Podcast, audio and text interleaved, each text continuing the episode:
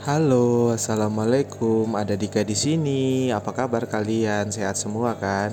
Halo internet, halo sosial media, halo Anchor, dan halo Spotify. Hai listeners, hai cah, wah wah wah. Insight gua kok semakin menurun ini. Ada apa ini? Walalalalala. Aduh, apa ya kemarin aku terlalu riweh ya kali ya. Terlalu riweh terlalu berat. Sehingga yang dengerin sedikit banget deh. Ya udah kali ini Dika akan bahas yang agak sedikit ringan-ringan saja. Oke? Semoga kalian berkenan mendengarkan setidaknya 5 menit dulu aja, 5 menit di awal aja untuk naikin insightnya aku untuk karena dari anchornya itu sendiri aku dapat tugasnya uh, 1000 listeners gitu ya. Dengerin 5 menit aja itu udah cukup kok. Oke ya. Kali ini Dika akan membahas bahaya memendam emosi. Banyak orang tidak sadar di dewasa ini yang mulai memendam emosinya karena entah tidak enak sama atasannya, entah tidak enak sama seseorang yang di depan yang dihadapi entah untuk takut karena uh, apa sih namanya merusak suasana akhirnya dia memendam itu semua. Tetapi ternyata kalau kita ngomongin memendam emosi itu sendiri malah berdampak buruk. Ya berdampak buruk ke dalam diri kita itu sendiri itu loh. Memendam emosi itu apa sih? Suatu kondisi ketika pikiran teman-teman nih menghindari menghindari perasaan itu, tidak mengakui atau tidak dapat mengekspresikan emosi dengan cara yang tepat. Baik secara disadari, ya betul baik secara disadari ataupun tidak. Apa saja sih biasanya emosi yang dipendam? Marah, frustasi, sedih, ketakutan, kekecewaan. Laki-laki nggak boleh nangis. Ya, pasti banyak banget teman-teman yang laki ngerasa kalau laki-laki tidak boleh menangis. Ya mungkin kita sebagai laki itu ada gengsi tersendiri gitu loh. Ada gengsi tersendiri tidak bisa menampakkannya gitu. Tetapi kan kita punya ruang sendiri nih. Ketika kita sudah punya ruang sendiri, me time ala kita. Nah, di situ proses untuk melepaskan semua apa yang ada di dalam benak kita gitu, apa yang di dalam pikiran kita. Karena takutnya nanti akan menjadi bom waktu. Bom waktunya akan menjadi depresi. Depresi itu kamu nanti jadi gampang overthinking, kamu jadi gampang cemas, kamu jadi tidak fokus. Gitu. Dan ternyata juga buat temen-temen nih yang karena enggan melakukan uh, apa sih namanya mengeluarkan emosionalnya itu ternyata dapat melemahkan sistem kekebalan tubuh. Contohnya pilek. Ya gimana nggak pilek bahasanya ya? Pikiran carut marut, banyak sekali dipikirkan. Itu kan mengakibatkan uh, pola tidur yang tidak sehat, oke? Okay? Terus juga pola makan yang tidak enak. Sehingga apa? Badannya kan langsung drop blek. Itu. Kalaupun aku saranin ketika kalian uh, ingin mengutarakannya, pasti akan ada suatu momen yang kita dapat mengutarakan itu semua dengan baik, gitu loh. Atau tidak, malah kita bisa membuat momen itu menjadi lebih baik gitu momen ketika kita harus mengeluarkan emosi kita, mengeluarkan apa yang di pikiran kita gitu loh. Buat momennya, buat suasananya, bagaimana kalian agar tetap satu untuk diri kita tuh masih tetap baik. Kedua, apa yang kita pikirkan, apa yang kita rasakan tuh tersampaikan dengan baik. Yang tadi aku udah bilang, mengakibatkan kecemasan berlebihan, mengakibatkan depresi. Wah. Nah, yang paling parah tadi mengakibatkan depresi. terlalu banyak menyimpan, menyimpan, menyimpan akhirnya tidak dikeluarkan dan membiarkan saja. Yang aku takutkan itu nanti kamu akan merasakan kehampaan yang sangat panjang.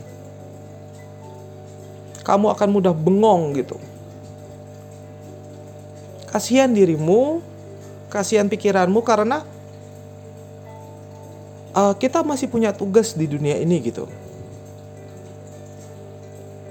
Kalaupun semisalkan lingkunganmu itu sudah tidak baik, pasti ada lingkungan yang baik. Di setiap lingkungan pasti ada lingkungan yang baik. Gitu. Karena kan diciptakan lingkungan yang baik dan lingkungan yang buruk. Nah, di situ kemarin kan aku bahas tentang masalah pengendalian diri nih. Nah, di situ mulai apa ya? Kita listeners, baik aku, kamu, dia, mereka, atau siapa pun yang mendengarkan ini, punya pengendalian diri untuk tidak terikut arah, ataupun malah kita yang mengatur arah. Gitu.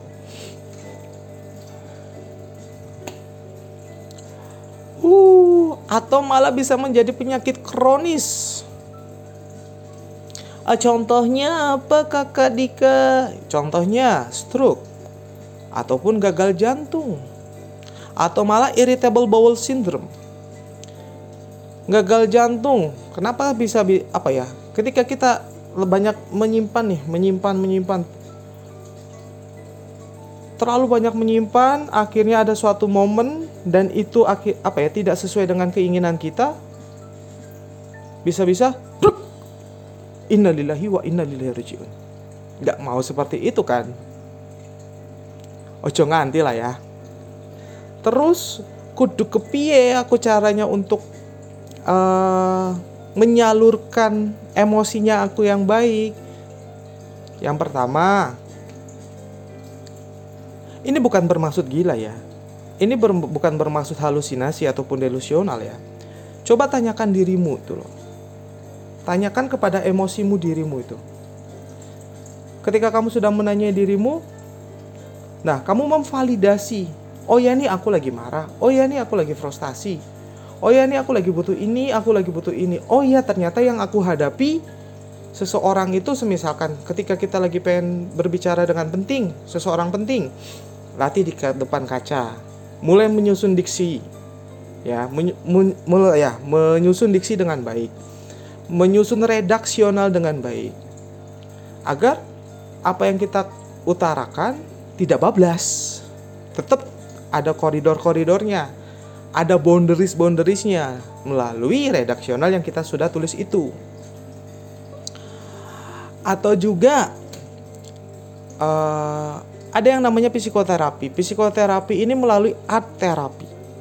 Art terapi itu kamu bisa meluangkannya melalui jurnal yang kemarin. Jurnal kita jurnal menulis apa yang aku rasakan hari ini, apa yang aku sudah capai hari ini, apa yang ingin aku apa ya, capaian ke depannya yang ingin aku capai apa, hal buruk apa yang sudah aku jadi, harus apa yang harus ku evaluasi. Nah, dari situ kita bisa mengetahui nih hal-hal positif apa yang sudah terjadi. Fokus yang ke positif aja. Karena apa? Kita bertumbuh ke arah yang baik. Uh, mengenali diri lebih baik agar bisa mengekspresikan diri secara bijaksana. Nah, itu.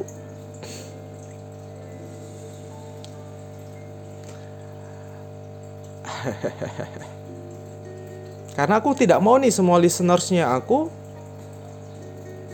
mati muda ataupun mati penasaran. Dalam artian aduh ini, ini belum kusampaikan nih. Ini ini belum kesampaian nih.